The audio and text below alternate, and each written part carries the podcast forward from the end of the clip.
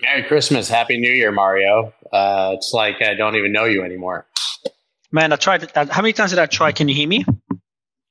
Yeah, you tried to get in touch with me. No, but that's like a private call. We we can only talk on on space. And your answer is I'm skiing. Like that explains why you can't take Well, a call. I'm skiing. skiing. I, I I did ski. It's hard to take calls while you're skiing. I don't know if you know that, but it's, it's pretty. Where were you skiing? But uh, yeah, I was pretty pissed that last week we were off. To be honest, I'm not blaming anyone. I know that like we just there's no guests and Ran wasn't around. But man, I thought we were taking a week off. It ended up being like two and a half weeks. I'm ready. Yeah, I would have preferred a third week, but uh, me and you are different people by the looks of it. Yeah, well, Ran to, Ran's taking his third week. Ran, so- oh, he's not going to be here this week. No, I think you took a full three week break from everything, actually. Yeah, He's- which I'm very impressed. Knowing him, it must be driving him absolutely insane. He's got a lot to recover from. Look at the markets. Holy shit. Bitcoin's up uh, to 45.6, 0.7 almost. It's up 5.4%. Ethereum is up 2.5%. Tether, It was. It's kind of dropping right now, actually. It's below 45. I think it was uh, 46. 44981, at least on CoinMarketCap. You know, it's like 45.9 a couple hours, two hours ago. Now it's uh, 40. But what- what- so it saw a What, what do you think is leading this? Just the ETF rumors for today? Because you tweeted it. Yeah, I, I, yeah. I mean, I think it's ET, there. There's an ETF rumor. So to be clear, the the rumor was that the SEC could potentially tell some of the issuers that they got approval this week. That doesn't mean we would get a public announcement of approvals, right? So it could be the SEC just quietly not announcing it yet, but telling them, "Hey, get ready to launch next week." But yeah, I think consensus is that we're going to get some news uh, this week, maybe as soon even as today uh, that could happen. I do think that's what's driving it, but it's, it's pretty interesting that right now, at least according to uh, Matrixport, there was an article saying that right now, annualized perpetual uh, futures. So, you know, obviously, uh, the way that most people are trading uh, derivatives of, of Bitcoin is annualized at 66% basically interest to be to be long right now. It's about as much as it's ever been. Like funding rates are extremely, extremely aggressive. It's very expensive right now to be long. So I don't know if that's what's happening now. I'm not even digging into the data. But like there, even if we're going to continue up, I, I'm pretty sure. But even if we do, I think we're going to see some pretty sizable washouts of all these longs. I mean, it's historic levels of uh, funding rates for people to be long right now. Yeah. Do you know what the source of the rumors uh, was for the? Was it, was it your tweet? What was the source for the rumors regarding sauces. the? It was sauces, not sources. Um, I, I think it was from Reuters. Um, and I can bring it up. Uh, it was a. I, I- I know I had originally seen it. I think Wu Blockchain, but then I I dug into it and it, it was via Reuters. So it was a number of sources, insiders saying that uh, based on conversations that they had had, that they thought that the SEC was going to start to signal potentially today. Now I know that some of the uh, question periods for some of them, or the uh, comment periods, excuse me, don't end until January 5th. So that's Friday. So there's also, you know, some speculating that the SEC won't do anything until everybody's had their comment period closed if they're trying to get, you know, all 14 or 12 of the 14, whatever it is, approved initially. But I, I mean, all that is sort of like forest, you, you know, forest through the trees uh, the details, I think that it's pretty clear that with all of the progress being made here, I mean, we have basically at this point, I think we'll get into it with the with the, the panel, but we have, you know, Galaxy and Invesco saying that they're going to waive fees for the first six months. And we have uh, a number of the issuers already saying what their fees will be. We have the uh, APs, authorized participants, I believe it stands for, already being named. Ironically, JP Morgan for most of them, even though Jamie Dimon apparently hates us. JP Morgan loves fees. Um, this is really happening, right? I mean, the SEC has been expending significant resources and money and time uh, to go through this process with each and every one of these issuers, multiple meetings. I, I don't think they're doing that uh, to gaslight us personally, uh, although I would never uh, put it past Gary Gensler to have that small percent chance that he goes scorched earth and fucks We us should all. we should get the who are the ETF experts that we always get? It was James and and uh, James and Eric. Yeah, we're, we're, we're going to have them this week for sure. I had uh, Eric last week on uh, YouTube. It was great. I mean, they're they're feeling really sure based on all those things that I, I just said. I mean, that was kind of a summary of his thoughts to some degree. Yeah, I've just told the team now to try to get him on. Um, but yeah, I'm just looking at the Reuters article. Recent Reuters report said that sources who spoke on the background of ETFs said the SEC may notify issuers as soon as Tuesday or tomorrow, Wednesday. it's likely that the SEC informs the issuers that they have been cleared to launch the following. Okay, so that not only is there rumors that the, the decision will come in today or tomorrow, uh, but that the decision is uh, that they'll be approved today or tomorrow. And then Eleanor replied to you. Eleanor couldn't join us today, but she replied to right. you. Let me see where her reply is. I got it open. There she is. While the SEC is surely unpredictable, it would surprise me if approvals were to happen tomorrow. From what I understand, though, uh, understand through conversations I've had with issuers, the SEC still has to review all the changes made to the S1s filed on Thursday, Friday, and make comments on them. If the SEC follows a similar approval timeline to the ETH futures in October, the agency will, after this round of reviews, communicate to the issuers a date they want the final S1 to be filed and make them effective in the subsequent 24 to 48 hours. The SEC staff has been off since Friday, so a Tuesday or even a Wednesday approval seems tight but we shall see. Have you spoken to Eleanor about her comments? Have you? Yeah, I, haven't. Uh, I think she, she, was busy, and, and and I'm hearing that from quite a few people. So you know, you have on the one hand sources saying Tuesday, Wednesday. Like I said, this is like detail, right? Does it matter if it's Thursday or Friday? Uh, or, Monday. I think that the consensus is now arguing over when it's going to happen and not if it's going to happen. And I think that that's that's pretty important. By the way, I'm digging in just a, a little bit. I always find this astounding. I'm looking at CoinGlass right now for their liquidation data and uh, open interest and, and, funding rates, obviously. The, the, liquidations, interestingly, even on, and Dave Weisberger pointed this out this morning, but even on this major push up, it's been largely spot driven. So there has been very few liquidations, even with this move above 45,000, up seven or 8% just uh, on January 1st and January 2nd really significant to see that and not have major liquidations of shorts. But that's because I said, like I said, it seems seemingly everyone's long.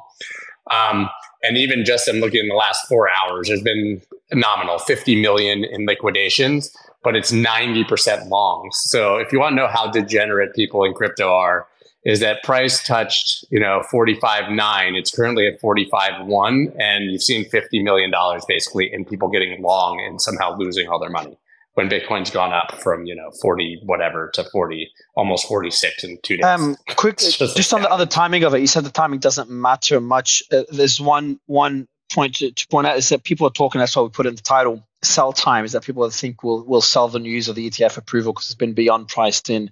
Maybe we're good to get the uh, the thoughts of the panel on this, but that's one point on why it matters on when the ETF will be approved. Um, but the Sure. Be good to get the thoughts of the panel. We've got, we've got Sammy, Preston, Andrew, Simon, Toby, Rio. I think it's the first time you're on the space, uh, Rio. Good to have you, man. Oh, hey, what's up, guys? Good to be here. I appreciate the invite. Not at all. Um, so, Sam, maybe you can kick it off. Uh, your thoughts on the on the markets today in the last uh, week, week and a half, um, and the whole ETF discussion and rumors. Yeah, thanks. Uh, Happy New Year, everybody. Um, yeah, I think this is a lot of speculation around the ETF launching. I think it definitely could be a sell the news event, at least initially, because these things won't start trading for, you know, a month's like a month or a month or two afterwards. And maybe the market is kind of getting over its skis a little bit. But I think they're maybe underestimating the long term impacts of the ETF. I do think it's an extremely important event, a landmark event for the for Bitcoin and I've been, it's just been very interesting to see the competition play out between these ETF issuers. I mean, we, we now know some details around the fees. the Valkyrie, uh, their annual sponsor fee is going to be 80 bips. ARK Invest, 80 bips. Invesco Galaxy, 59 bips. Fidelity, 39 bips. And, uh, you know, Scott mentioned the Invesco Galaxy kind of waiving the first six months of the fee. And so they're going to start competing heavily. And you're starting to see like the marketing campaigns start to come out. And um, as that continues, I think what you'll see is really interesting things, especially if the regulators start to allow like in kind redemptions. You might see these ETFs competing for things like maybe they'll allow physical delivery of the underlying Bitcoin one day, and maybe they'll charge a little bit of a higher fee, but maybe that'll entice some investors to choose between these ETFs. Um, I think the fees also kind of highlight maybe why spot Bitcoin is uh, superior in some ways because obviously it doesn't have fees. It, there's no counterparty risk there. But I think these ETFs are a big deal. And I think they're really a big deal because of these large institutions like broker dealers, banks, and RIAs who are restricted from owning spot Bitcoin uh, because of investment mandates. They can now come in and get exposure to Bitcoin. And there's been a lot of models from people like Galaxy and uh, James Butterfill over at CoinShares, kind of estimating the potential inflows. I know James, I really liked his model. He estimates that there could be about you know, inflows that could result in Bitcoin's price being about 141,000 after the first year. Uh, just by looking at some of these RIAs, broker dealers, and banks, if they allocated a very small percentage of their assets under management um, on to this a spot Bitcoin ETF. So I think it's a big deal. I think the market might be getting it over its skis a little bit, um, and there might be a little bit of a short term sell off initially. But I think you know, looking out six months, twelve months, this is a big deal, and I think the price is going to reflect that. Toby? Anyone who sells crypto at any point in the next 12 months is insane. Um, this this crypto has been I've been in crypto since I think 2013, 2014 if I'm being a little less conservative, but 2013 is when I started to look at it. One of the things, and uh, what before I came into crypto as a securitization lawyer, right? Now, securitization was the process of taking assets that were not traditionally very liquid, chiefly bricks and mortar housing, and turning them into tradable securities, which had access to the global capital markets. What the ETFs represent is the first time in history ever, right? Now might be, in my opinion, the best time to start a crypto business, period, ever in the entire history of the industry. What we are looking at is a fire hose that's connected liquidity from the mainstream financial world, where crypto is still, comparatively speaking, a, a rounding error, right? They do single deals um, single deals in in TradFi are 10, 20, 30 billion dollars or more, right? In crypto, 10, 20, 30 billion dollars, if you poured that into a single cryptocurrency, you would send it to the moon immediately because liquidity is so is so terrible and trading volumes are so thin. So this is a structural, a long-term structural change to the crypto business. I think we're looking at anywhere from 10 to 100x across the entire industry over the next 24 months. Um, and really, the only thing, you know, you can try to trade it, I guess, if that's your thing, if you're good at it. Um, but for everybody else, I'd just say stack and hold. I think this is a, a very major, long term, permanent, irreversible structural change. Did you say 100x, as in Bitcoin 100x over the next 24 months? Um, conceivable. I don't know. So there are going to be lots of there are going to be a lot of 100x's that happen within. I mean, Bitcoin's what 800 billions. That'd be what 80 trillion, maybe maybe not 80 trillion, but I think you're going to see a lot of little hundred x's oh, uh, everywhere. Bitcoin, yeah, like Bitcoin like, 10x, like monkey like shitcoin, sure, but like that's that, that, that was a 100x just shook, like, it, shook me a bit. I would love it, but it just gave me a, a thing. Well, Bitcoin Bitcoin 10xing I think is, is certainly within the realm of possibility. Okay. Um, totally within the realm of possibility. Man, that'd be a different world. Yeah, I mean, I've heard people say. I know, I know, we had this sort of opinion from from Ran for quite a while, which he revised that he didn't think we'd ever see an altcoin season like the ones of the past. And this is not offering an opinion on whether it's good, bad. The casino is always open, in my opinion. And I really believe that if uh, TradFi gets deeply involved because of the ETF, then for better or for worse, we will absolutely see those 100x massive moves when people get bored, quote unquote, with Bitcoin and the liquidity finds altcoins. They haven't even heard of it yet. And Simon, you and I talked about this, I think, on uh, was it uh, with Coin Bureau recently that uh, once those TradFi degens who are bigger and trade with more size than any crypto guys do find out about this, that it's probably, uh, like I said again, for better or for worse, we're going to see massive moves in the altcoin market. Yeah, absolutely. Um, we were talking about um, Happy New Year, everybody. Um, welcome to 2024. If it was your first, um, thank you. Uh, if it was your first four-year cycle holiday period uh, before the halving, uh, then welcome, and I hope you're with us next cycle and you hold all the way through. Um, but I do believe that there are a bunch of people. I don't do it. They've been involved for too long to bother doing it because um, there's too much returns to be made from investing over trading. Um, but if you are, I'd expect similar to what Sam was saying that uh, I think I think you got to think of who are the people that are going to be buying. So if you're in TradFi, you knew these ETFs were coming, or you were speaking with all the people applying. Um, so you would have definitely tried to position yourself ahead of it as an individual. Maybe you couldn't within your fund because you didn't have the mandate to be able to do it. I think all the Bitcoin people um, were already in. And as we had the altcoin crash, a bunch of people would have repositioned themselves from crypto into Bitcoin. And then once it started pumping again, maybe people started um, moving more over. Definitely, I think people are in the, oh, let me try and get a bunch more Bitcoin by owning some kind of getting ahead of some kind of shitcoin or something at the moment. So I think a lot of people are in that mode. I mean, um, do you not think that people, at least people that are still trying to, that don't have volume, like it doesn't make much sense to me to dump all your money in Bitcoin when I, I, I think things like Ethereum are obviously going to have more more upside, whether you believe in the, the ethos of it or not. Like, it's kind of tough for me to like tell people that don't have volume to just dump it in Bitcoin when it seems logical that that ETH is going to do quite quite a bit more, you know, Sure. Yeah. I mean, if if you want to create taxable events and try and beat the market and risk losing all your Bitcoin, then then many people will try to do that. Well, I mean, well, you, um, you still have the same laws around, uh, unless you're holding Bitcoin forever and ever and ever. But like, I mean, I guess if you're never going to cash it out, sure. Yeah, there, there, this is an interesting point, but you got to think about the noise that's going to be created around Bitcoin over the next three, six, and nine months and what I mean by noise is yes, you have the halving, but nobody outside of crypto and Bitcoin have any idea what halving even means. But what they do understand is a BlackRock commercial, is an Invesco commercial, is a you know Bitwise commercial. They understand those things, and so all those. Yeah, they, they understood FTX commercials too. Uh, yeah, exactly right. And what happened during those commercials? The interest in crypto was at all time highs. And where did prices go during those commercials? They went to all time highs. That's my point about Bitcoin here is that, you know, is it a sell time right now? No, it's not going to be a sell time for the next six, nine, 12 months because the noise around Bitcoin, the noise around ETFs on the CNBCs and the Fox businesses of the world, on commercials on sporting events and commercials in other spots. It's going to be everywhere. It's going to be in the faces of retail consumers in a way that it's never been.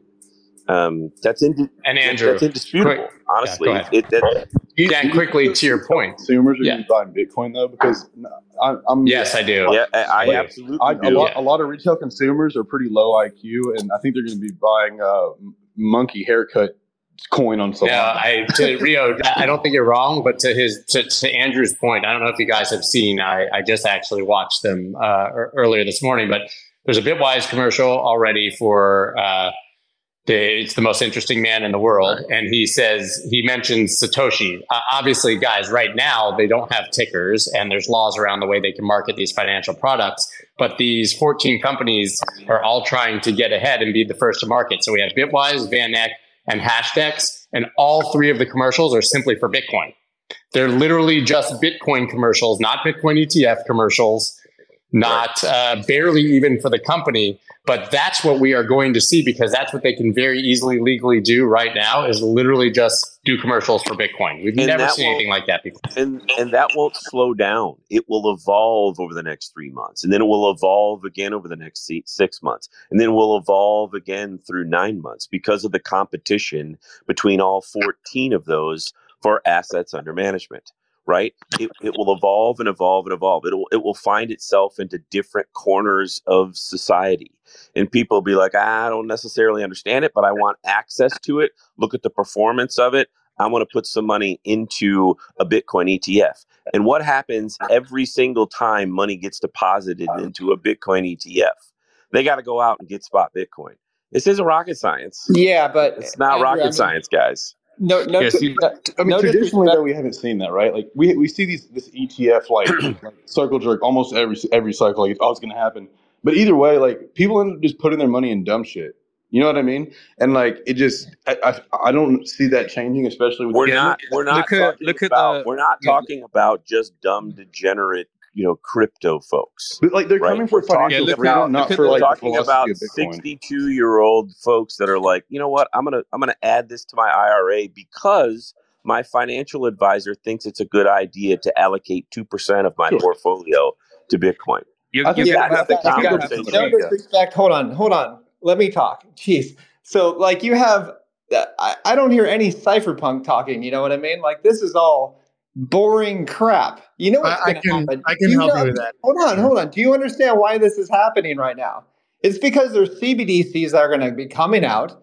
So what are they going to do? BlackRock's going to come in. All you know, Valkyrie, all these other guys are going to come in. yes, it's going to be really good for the price, but it's going to make bo- Bitcoin crypto so boring. It's going to be so regulated that the the barrier of entry is going to be so much higher. Nobody, most people have not done a transaction on Bitcoin.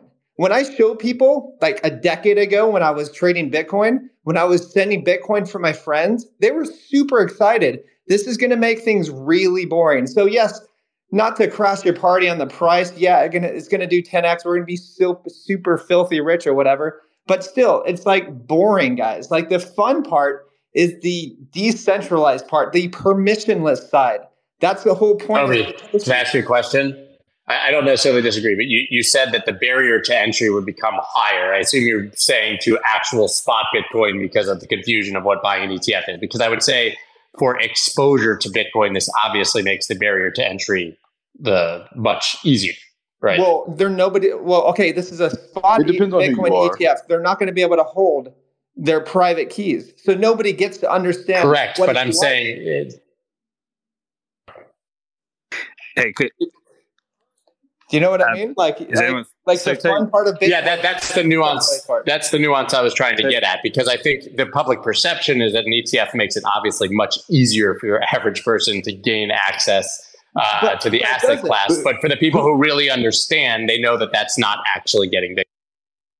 But but does it make it easier for them? So, because I mean, we've already seen Binance.us. That was the first nail and then we're gonna we're gonna have what what other barriers are they gonna make us have? You know yes, I mean? like, it's definitely much easier to buy. Yes, your the average person knows how to use, or the average person who is exposed to stocks knows how to use E Trade or Schwab or Fidelity to simply buy something. So being able to buy it like they're buying an equity, yes, I think makes it much quote unquote easier if you believe that that's viable but, but access then, to the but then but then is it going to be permissionless say for instance you want to send no of course not that's my point that that yeah but that right we know that that only matters to you know a very small percentage uh, which is not, not a good thing. Not with CBDs coming out. Yeah, so just uh, not with CBDs let, let me let, let, us go to Sam and, and Sam. I'll go to you as well. Sam, you mentioned something earlier. I'll let you comment on whatever you want to comment on. But you mentioned something earlier. Just waiting for the right time to ask you. You said that you think that the ETF's already been priced in, but we had a speaker before the holidays say that that's it's been priced in within the crypto community. But when you speak to to people outside of crypto in the TradFi world, they still don't even talk about the, the, the ETF. I think they won't talk about it until it's actually approved. So there's that niche community, that crypto community that knows or pretty confident that we're going to get an ETF. Can you hear me? Sound like a Mario. You sound like RoboCop. Yeah, I think I, I think I caught so everything. You got, you got the question, Sam. I took off my yeah, I got the question. Yeah, and, and, but I think that's right. I think that's kind of what I meant. Actually, you know, it might be priced in within the crypto industry. I just think it might take time. You know, for this ETF, it's it's people are talking about retail investors, but really we're talking about the big money, which is the institutional investor. And if they have regulatory requirements that prevent them from directly investing in Bitcoin, then the ETF is going to be attracted to them. Now, these RIAs, these broker dealers, these banks, um, and these other institutional investors, you know, big ships take a long time to turn and pivot, and they're going to get educated by all these big firms, the BlackRocks, the Invescos, the Bitwises, on what Bitcoin is, and it's probably just going to take time for them to understand to actually pull a trigger. Um, and so it just could take a little bit longer than maybe what the crypto community wants to you know see happen. They want to see this thing just blow up immediately. You know they're not very patient i would say and so I think it's just going to take time. And I wanted to comment a little bit about what Toby was saying because I think he's right. But I think as long as people have access to spot Bitcoin and they can take self custody and that's preserved, I think that's that's a great thing, and that this is going to help just increase the price. And you have to understand that you know even in America, six point five percent of the population is on unbanked still, and only sixty one percent own stocks, and that's just in America really billions of people don't have access to US financial markets and they won't have access to a Bitcoin ETF, but they will have access to Bitcoin and they use it for different reasons globally. And so that's where the permissionlessness kind of But they in. have permission right now. They have permission to go ahead and buy Bitcoin right now. Why do they need a spot Bitcoin ETF? Well, these large because institutional investors because don't. Of the rails. Hold on, hold on. This, I'm talking about regular people. May, may I, may I answer? Hey, to, look, um, everyone's actually right on this panel. Um, there's going to be four different pockets of money, and everyone can use Bitcoin for what they want. So Rio, Rio, you know, um, he talked about there's are we suddenly going to remove the psychology of people thinking they missed the boat on Bitcoin and they want to get a 10, 100x on an altcoin. No, that still exists. And while the market's pumping, it's going to come back harder. There'll be people like me that will that will see Bitcoin as a hedge against CBDCs, censorship resistant, freedom, inflation, and we'll buy it every single month. Those will continue. There's going to be a new pocket of money, which is all the institutions that can put it in a way that uh, fulfills their mandate to bring in the largest pools of money. And there's going to also be the degens within TradFi who've got hedge funds who are going to manipulate prices, wait for the next product ETF, and then also start being introduced to going down further down, um, owning it on their own and doing the degen. These are all players in the market. All we're asking is which is the largest pool of money. Who cares? Um, we can debate around who's going to be the most. I'd rather it be my pool of money where people are using it as a hedge against inflation and CBDCs and what Toby's talking about. But the, the, the reality is that this is a this is a market and all these players are now in it and it's just new money and new ways and new participants in it. The Bitcoin ETF story is both a depth and breadth story. It's not just a singular story it's a breadth of the story going out to significantly more folks and giving access to significantly more folks. And then the depth is liquidity pools that are much, much, much larger than they have been for the last five years. That that that that's a story for if the the the subject line here for this space is sell time, right? It's not sell time when depth and breadth are both being enlarged. Uh, that's it'd be hard to unconvince me of that. Well, you guys will be unhappy to know that just now on uh, CNBC, I get the quote. Now I can't close this thing, but Jim Cramer just basically came out and said that Bitcoin was unstoppable. Oh, thank not God! Going anywhere. Oh, it is sell time. So think, Just like I think it's Stearns. basically that over. great. Dave? Yeah, so I think we're actually toast, guys. I'm so glad. I don't seriously own bearish short term. Go ahead, Dave. Yeah, I mean, I, I think that, that you know, just reacting to what Toby was saying. I mean, it, it, it disturbs me be, when we talk about you know the the bifurcated kind of notion that that all of a sudden because institutions are coming in, that's a bad thing. At the end of the day, Bitcoin to reach critical mass, if you want to get to hyper Bitcoinization or a Bitcoin standard, you need everybody. It needs to be a big tent. It's basically what Saylor has been saying all along. To get to critical mass, you need to get into people's consciousness. And the first way to do that, and the only way to do that, is to make it an investable option to people who are never going to look at a ledger, are never going to want a self custody.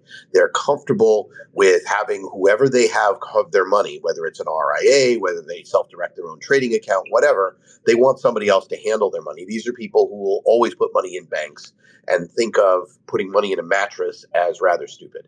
And so they're wrong. I mean, we all understand that, but it doesn't matter because you want to get most of the world's population in. The tying the CBDC to that, first of all, it's very different. The CBDC is still fiat, no matter how you want to slice it. So it's still an investment. And all I'll say is that the Bitcoin, this whole cash creation stuff, is about form, not substance. I.e., if any of these issuers don't have full Bitcoin backing for their ETF, they're literally committing fraud, which you know even this SEC would probably prosecute. So I don't think that it's a real paper Bitcoin. Now the futures are paper Bitcoin, and that's something that definitely requires looking at. But just this entire paper narrative is a Bitcoin? problem. There's What- been 3.8 billion dollars of fraud over the banks, and banks get a slap on the wrist. So what's going to stop fraud from stopping now? It's nothing's going to stop that. But but but Toby, they could do that today with the futures markets. In fact, J.P. Of Morgan course. has paid billions in fines for manipulating gold. And gold, the difference is, is the futures markets are dramatically larger than the spot market. Of But the, but the Bitcoin spot plus derivative markets dwarf the futures market. Well, Dwarf. exactly. But Yeah, it, but Ta- I- Toby, I'm what's your- gonna fraud still? What's your proposal? Is it to remove free markets and ban the ETF and make everyone use Bitcoin in a private key, or just mm-hmm. open the free markets, let financial products prevail, recognize there's manipulation and fraud everywhere, and people go, people do what they want to do?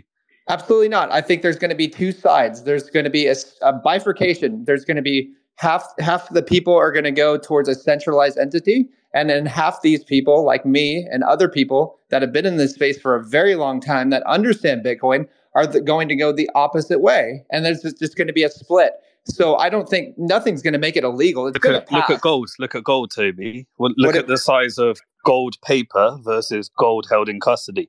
Central banks are the ones that understand the risk of fiat currency so they hold it in custody.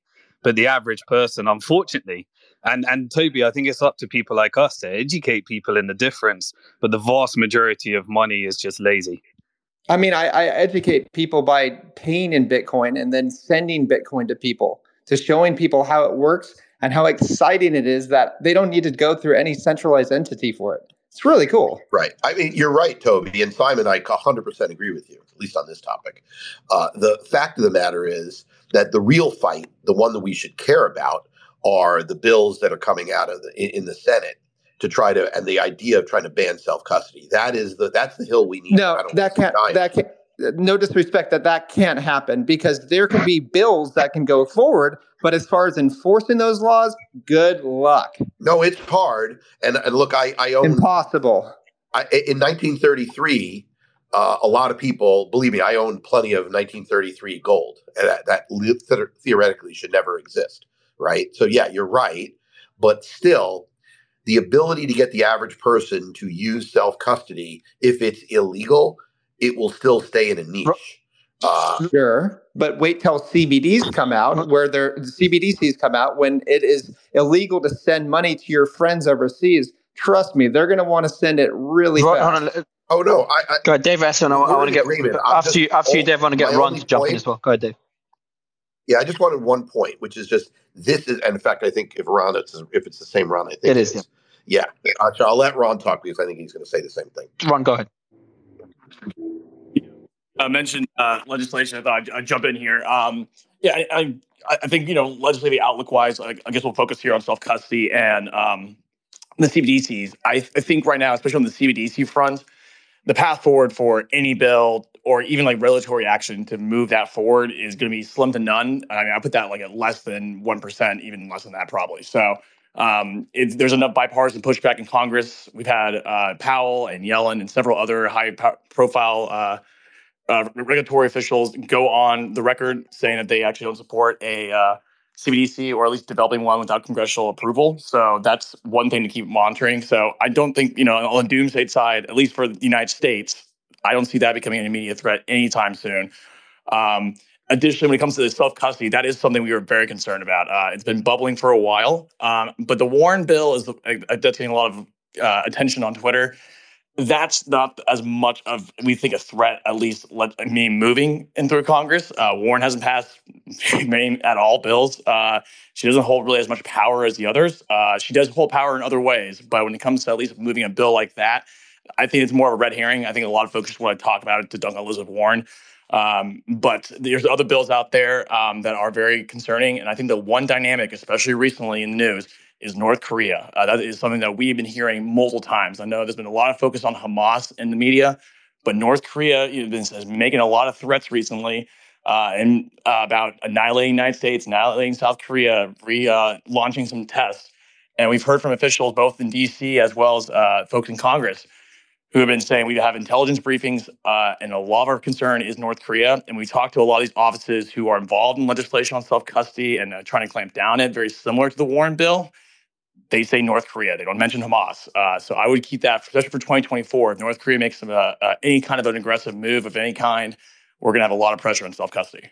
Hey, Ron, really quickly, like you said, you don't see a CBDC in the future, like like in the short term future. I I agree with that, but you don't want to be caught with being the boiling frog. You know what I mean? So this is how governments work. They slowly do things. They don't just all of a sudden do things. Other than the scamdemic that we had, they slowly do things usually, and that's just how they get the onboard pretty much the masses for this.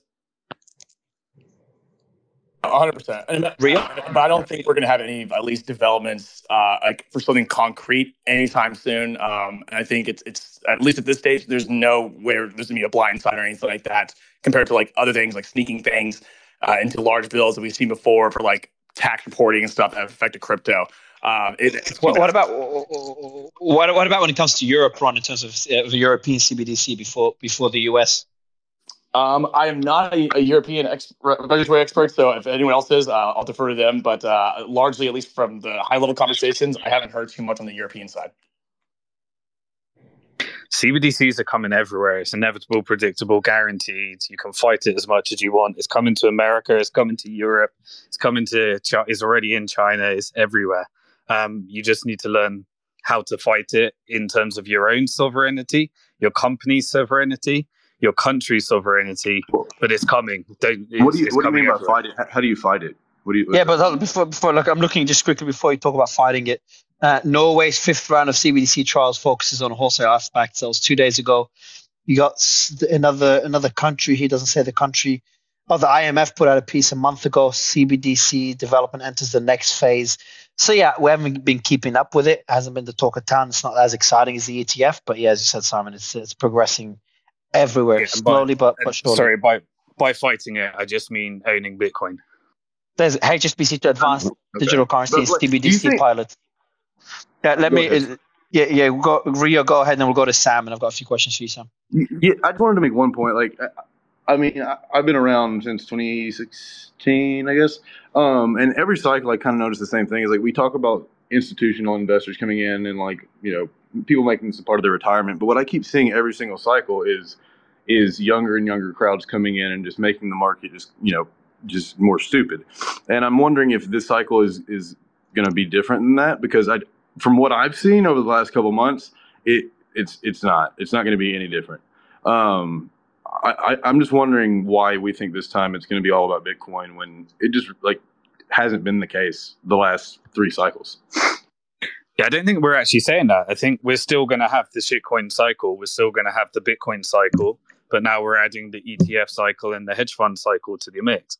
I don't think you, anything. You, you think that's enough to, to, to, raise Bitcoin? Do you tend to? I don't know who said 10, 100x, whatever, but like just the ETF alone is is is powerful enough to do that. No, no but think, but the four year cycle itself. Go ahead, Simon. Yeah, exactly. What what Scott was I think about to say is just the four year cycle has had diminishing returns every four years, and I expect that to continue. Um, but the diminishing returns still outperform every single asset class around there, with the exception of if you want to go deeper and deeper down the the, I mean, the crypto risk cycle. Yeah, I mean, I, I mean, I just put three hundred dollars in a Jito pool and made twenty seven k in two weeks. Like, how are you going to convince? Like, and I'm thirty. Like, I know what I'm doing. Like, how are you going to convince young kids like not to do degenerate shit? That's what I'm concerned about. No, I don't, no think, I don't think there's one or the other. Yeah, go they, ahead, Simon. Yeah, no one's trying to convince them people learn about altcoins and Bitcoin by going through the cycle, either making a shitload of money, then becoming more risk adverse and wanting to get more conservative to preserve their wealth, um, or by losing they don't have any wealth. money, they, they don't or by lo- or by losing all their money and then wanting to go into Bitcoin and learning a lesson. The the cycle has always taught people that, and and people are into this stuff. In the end, I think most people they they end up at risk off as they get wealthy, and that's when you end up in Bitcoin. Yeah, you, that's what I'm saying. You have to get wealthy for Bitcoin to even matter, and I think that's no, that's that's, that's not true. If you if you want to make money fast, then you definitely have to take higher risk. But just simply buying Bitcoin, holding it every month, has made people incredibly wealthy. It's just not as fast. You just got to go through a whole cycle. Like not a whole site. No, I'm t- you know, I'm talking about like waitresses and waiters that are trying to invest in crypto. Like they're yeah. they're not they're not making they're not making life changing wealth by investing in Bitcoin. Hold, hold on, hold yeah, on. but they're so also not going to drive the price of Bitcoin up to that. Yeah, but those people, no offense, are irrelevant. But people like we're talking about wanting to onboard the world, right? So it's like we, we got to think about that. No, you're talking about speed. So if if people want to take higher risk and get wealthier faster, then yeah, that's one methodology. But it's also the methodology to blowing up all your wealth. In TradFi, they'll give if you can find an asset class that will produce 10% returns consistently um, then that's enough if you're following a longer term investment strategy to to reach your retirement goals. Now if you've got an asset class that has generated 113% every year on average um, then within a few years you can make intergenerational wealth just by following investment principles. Now if you want to take a percentage of that and gamble that for a thousand percent returns, then feel free to go and do that and you can risk manage it. Um, it's just it's just like the rules don't change. It's just literally, do you want to invest in get rich quick, or do you want to, you know, or do you want to do it another way? And and get rich quick sometimes works, and that's what crypto and altcoins is. Go ahead, Sam. Yeah, I, I think this is an interesting conversation, and I don't know. I would like to hear Toby's thoughts on this, but I've always thought of the ETF as a potential top of funnel where it could kind of get people interested in Bitcoin and then they invest a little bit, they get skin in the game. And then if you own money, if you have money invested in something, you start to learn about it. Perhaps people will then start to learn about Bitcoin's attributes that makes it special, like its decentralization, censorship resistant, and all that.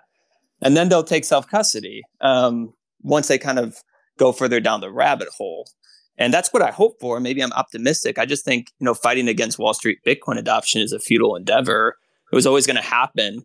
And as a community, we should accept it and focus on building tools that enhance people's ability to take self custody, preserve the right to, to self custody, as well as preserve the network's decentralization. So I don't know if Toby, you have thoughts about the top of funnel idea with an ETF that kind of push people into self custody eventually. Well, I, I, I agree that it's going to get people more interested in Bitcoin. But the thing is, I don't trust BlackRock. I don't think you should either. I don't trust these banks. We shouldn't trust these banks. And so, with that said, what are the governments going to do to raise that barrier of entry? I know that the U.S., like for instance, my wife and I, re, we renounced our U.S. citizenship in 2019 because Attaboy. we could see, well, we could see what was happening in the U.S. and we wanted nothing to do with it. I, uh, I wanted freedom of transacting, and I didn't want to be stuck in Binance.us. So, can you imagine what's going to happen in the future when people think right now, yes, it could be a really good idea for a, a spot Bitcoin ETF, but who knows what these banks have in store? You know, so for instance, uh, somebody was talking about in 1933 when you know the U.S. so-called banned gold. Yes, I heard about that, and and people you know turn in their gold pretty much. But you know they can ban it all they want, but you can hold your seed phrase in your head and not a lot of people are going to be able to do that. Uh, you know, they're not probably not going to be able to learn it because it's on a it's, it's on a brokerage firm. You know what I mean? It's on a spot. It's a it's on a on something else. They did. They're never going to hold self custody. Philosophically, I think we're talking past philo- each other. Though. Yeah, yeah, ahead, philo- yeah. Philosophically, I think ninety nine percent of the people on this space agree with Toby but we're talking about the price of Bitcoin now and over a longer term. And so I come back to breadth and depth, right? There's a big difference between people that shop and spend time at GameStop, and there's a big difference that people take up the back half of the Apple store in the Genius Bar that's gotten dramatically larger over the past decade because 50, 60, and 70 year olds have multiple Apple products that's the that's the point we're at right now with Bitcoin and Bitcoin ETFs. Instead of the Genius Bar being one little spot in the back of the Apple Store, because there's few people coming in to engage with Apple products, we're now at a point where that will get bigger and bigger and bigger and bigger because of the breadth and the depth of the Bitcoin message that's going to go across retail. It's just it, it's going to happen. It, it's going to happen. So so in terms of sell Bitcoin right now, no no way. And by the way, across my feed, I say literally every day, buy Bitcoin in self custody. Don't sell your Bitcoin to BlackRock. Buy Bitcoin and self custody. So do that. But the reason why you do that is because the Genius Bar is going to get bigger and bigger and bigger and bigger. 15 years ago, your grandparents didn't have a computer in their house, right? 15 years ago, they were still using a jitterbug as their phone because that Apple phone, that's that's too weird. I don't know how to use it. That doesn't exist anymore, right? It's the same narrative right now over the next however many years with Bitcoin. And the reason why spot Bitcoin ETFs are there, it's a good idea, right? So, it's a good Andrew, idea. Can, can I ask you a question? Um, so what I'm getting this, getting at this is banks are the ones that are going to make mass adoption happen. Is that it? No, retail no. customers will make mass adoption happen because banks have access to lots of people 50 plus that have a ton of money. a ton of money, and they have they will zero be dead allocation before this to is Bitcoin. mainstream. I, they're going to No, be they dead before won't. this is mainstream. I No, they won't. No, they won't. Yes, yes, they will. And by the way, I would, Sam, I want to circle back to the point you made about the ETF being top of funnel. Um, a, I, I agree with that. I think a small percentage of people who get into crypto through anything other than self sovereignty and Bitcoin, there's very few people, I should say, who get it from the very beginning, right? There's very few people who the Correct. first Bitcoin they buy, they immediately move it to self custody, they get multi sig, and it's about like, you know, the, the use case of gold, the same reason that boomers bury gold in their backyard. I think that's very few people. I think the vast, vast, vast majority come in through some other avenue. For me, I first bought Bitcoin in 2016 because I was a trader and my DJ friends, the DJ at the time, told me I had to go to this thing called Bittrex and I had to buy the Ripples and I had to buy the Ethereums. You know, everything was plural back then because we were redacted. And frankly, what got me eventually very interested in Bitcoin and self custody was trading Doge cycles, right? Doge before Doge became Doge. Right. And so I, I'm not going to say I'm proud of that or that's the way that I should have come in, but I was making a bunch of money trading Doge and eventually be proud of that. Yeah, either way. And and and if we're gonna like we can be a Bitcoin maxi about it and we can revise history and pretend that most people are coming in for the right reasons, or we can admit that the bulk of people who've been onboarded into Bitcoin eventually, even if it's only one out of every hundred, have come because they bought NFTs or because they found out about Doge from Elon Musk. And yes, we lose 98, 99% of those people get get flushed each cycle. But that 1% is still vastly more than the people who come directly in through Bitcoin. So I think are right everything is a top of funnel. I want to know what the right reasons are. Like 'cause that, that's a hard definition for me because people come to crypto, at least from my age, like my generation. I just turned thirty, and people come to crypto for financial freedom, right? They don't really come to crypto. And, and like I understand, I got Bitcoin filled before I came into crypto. That's I came in on the philosophy side of it, and then I started realizing people were coming to crypto because they're broke, and that's to be honest, that's the audience that is flooding into crypto, and they're not really thinking about anything farther than like financial freedom and in, in whatever terms that means for them. So like, I don't, I think that we're going to keep seeing that, and I don't, I don't, I don't think many people care about Bitcoin except like, you know, the people in, in the speakers right now. Simon. Yeah, just want to work through the the scenario. So let's just let's just play it out from here. So let's say the Bitcoin ETF is approved, um, and then we enter into a Great Depression like 1933, um, and maybe the Bitcoin ETF through the cycle was their highest performing asset in a in a decreasing stock market and a bond market that has a bank crisis, um, and uh, maybe the credit rating of the US government uh, gets downgraded because it enters into geopolitical war and China becomes the next power. Let's say we're in that world. Then the Bitcoin ETF would probably be the highest performing asset in their portfolio. And then let's say the US government decides, I know what, let's ban Bitcoin. Okay, so they take everyone's Bitcoin ETF and they convert it into dollars or a CBDC and gives them a fixed rate for their Bitcoin just like they did in 33 with gold. And so you end up with a bunch of dollars in, instead of your ETF. And then you go into um, other countries that are then allowing you to buy Bitcoin with your dollars. So you convert your dollars, you find an arbitrage, and then you go into self custody. So all roads lead to the same result in the end. It's just a question of how you got there. Let's take um, the other scenario. You make a bunch of money out of shit coins and then you gamble and you don't get the risk management right. You get a, a thousand X on one of your coins or you get the right NFT. Um, and then suddenly you realize that you're wealthy where you would never have had wealth before. At some stage, you start to realize I want something a bit more stable. I don't want to put it into dollars. Dollars depreciates my wealth. So then you end up in Bitcoin.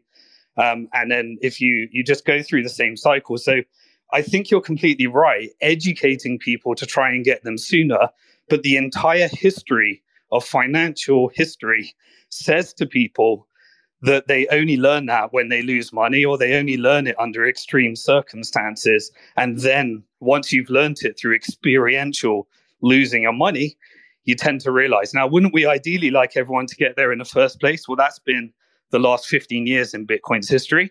The next 15 years, they may need to lose it all in order to learn the lesson. I think it's going to take a long time for people to learn that lesson. Well, it just has to Sorry, happen. my mic got the, cut way, off. the way you learn it Yep. is by it happening. Yeah, Dave, go ahead. I mean, look, at the end of the day, the, it's an interesting generational divide, uh, and it's and it's an interesting juxtaposition. So, cash, you know, older people like cash, younger people don't. They want to just use their card. Uh, it's exactly the opposite with Bitcoin, uh, because effectively, you know, it, any attempt to confiscate or say no cash in the United States is met with derision, and it's generally considered politically a loser. And what what needs to happen is the education needs to be such that people in the United States need to understand that the same reasons that you want to hold on to and have your own, have the ability to have cash is why you need to be able to self custody your own Bitcoin. If you if that connection gets made and Bitcoin the right for self custody of Bitcoin is maintained, then eventually that education you guys are talking about will happen and the fact that we get to critical mass by people buying it through brokerage accounts or whatever, eh, that's just a eh, that's just a method, right? The key battle is to be able to hold on and be able to use cash to say, I don't want the government to know that I paid fifty dollars to this guy and have them come after it, and and just a whole brouhaha over six hundred dollars and less, uh, you know, uh, Venmos being reportable to the IRS, which kind of shows that there's still that spirit in the U.S. It's really important for that to be uh, the, the narrative because really we, we could all talk about this as much as we want if the current state of law stays the way it is then it's unarguable that a bitcoin etf as a method to help gain bitcoin into the global consciousness to be reach critical mass is good without that yeah there's a real issue Simon and Toby. Yeah, just wanted to add one more point as well. I got Um, so- to jump, guys. you- Mario, uh, Scott, everyone, thanks for having me. I, I got a meeting, but uh, thank you guys. Godspeed, my friend. Cheers. Go ahead, Simon. Cheers. Cheers. Um, just one more part to the conversation is is tax. So there was obviously a generation of people that self custodied their Bitcoin and are trying to figure out what to do to fix their tax mess. And they ended up in a bankruptcy or they ended up in an exchange. And now they're having all those transactions reported to the IRS and trying to figure out what to do with that. Um, not speaking to anyone in individual, but there's a bunch of people that are in that situation. So once you into enter into a new tax environment, self custody means that it's it may be tax inefficient, and so then you start managing. Well, what if I could hold it in a tax deferred Roth IRA and all those types of stuff? So then the ETF comes into the equation, and if there's a way of doing it within you know, through self custody and that type of thing. But tax really comes into the equation because the next decade, uh, the the IRS and all the tax authorities around the world certainly know their money that they'd love to collect. The higher the, the price of Bitcoin goes. Yeah, I, I, I agree with that. Dave, did you have a point? And Toby, I think you had your hand up actually. Go ahead, Toby. Yeah, I mean, I, I, I do sound like the the Debbie Downer but I mean, I, I agree with pretty much everybody that this is going to be really, really good for the price. Really good, and prices do attract the masses. But I just don't trust banks. That's all. I don't trust banks. I don't trust BlackRock. They've gotten to what eleven billion dollars with assets under management for not not for being the nice guy. You know what I mean? So 11 trillion.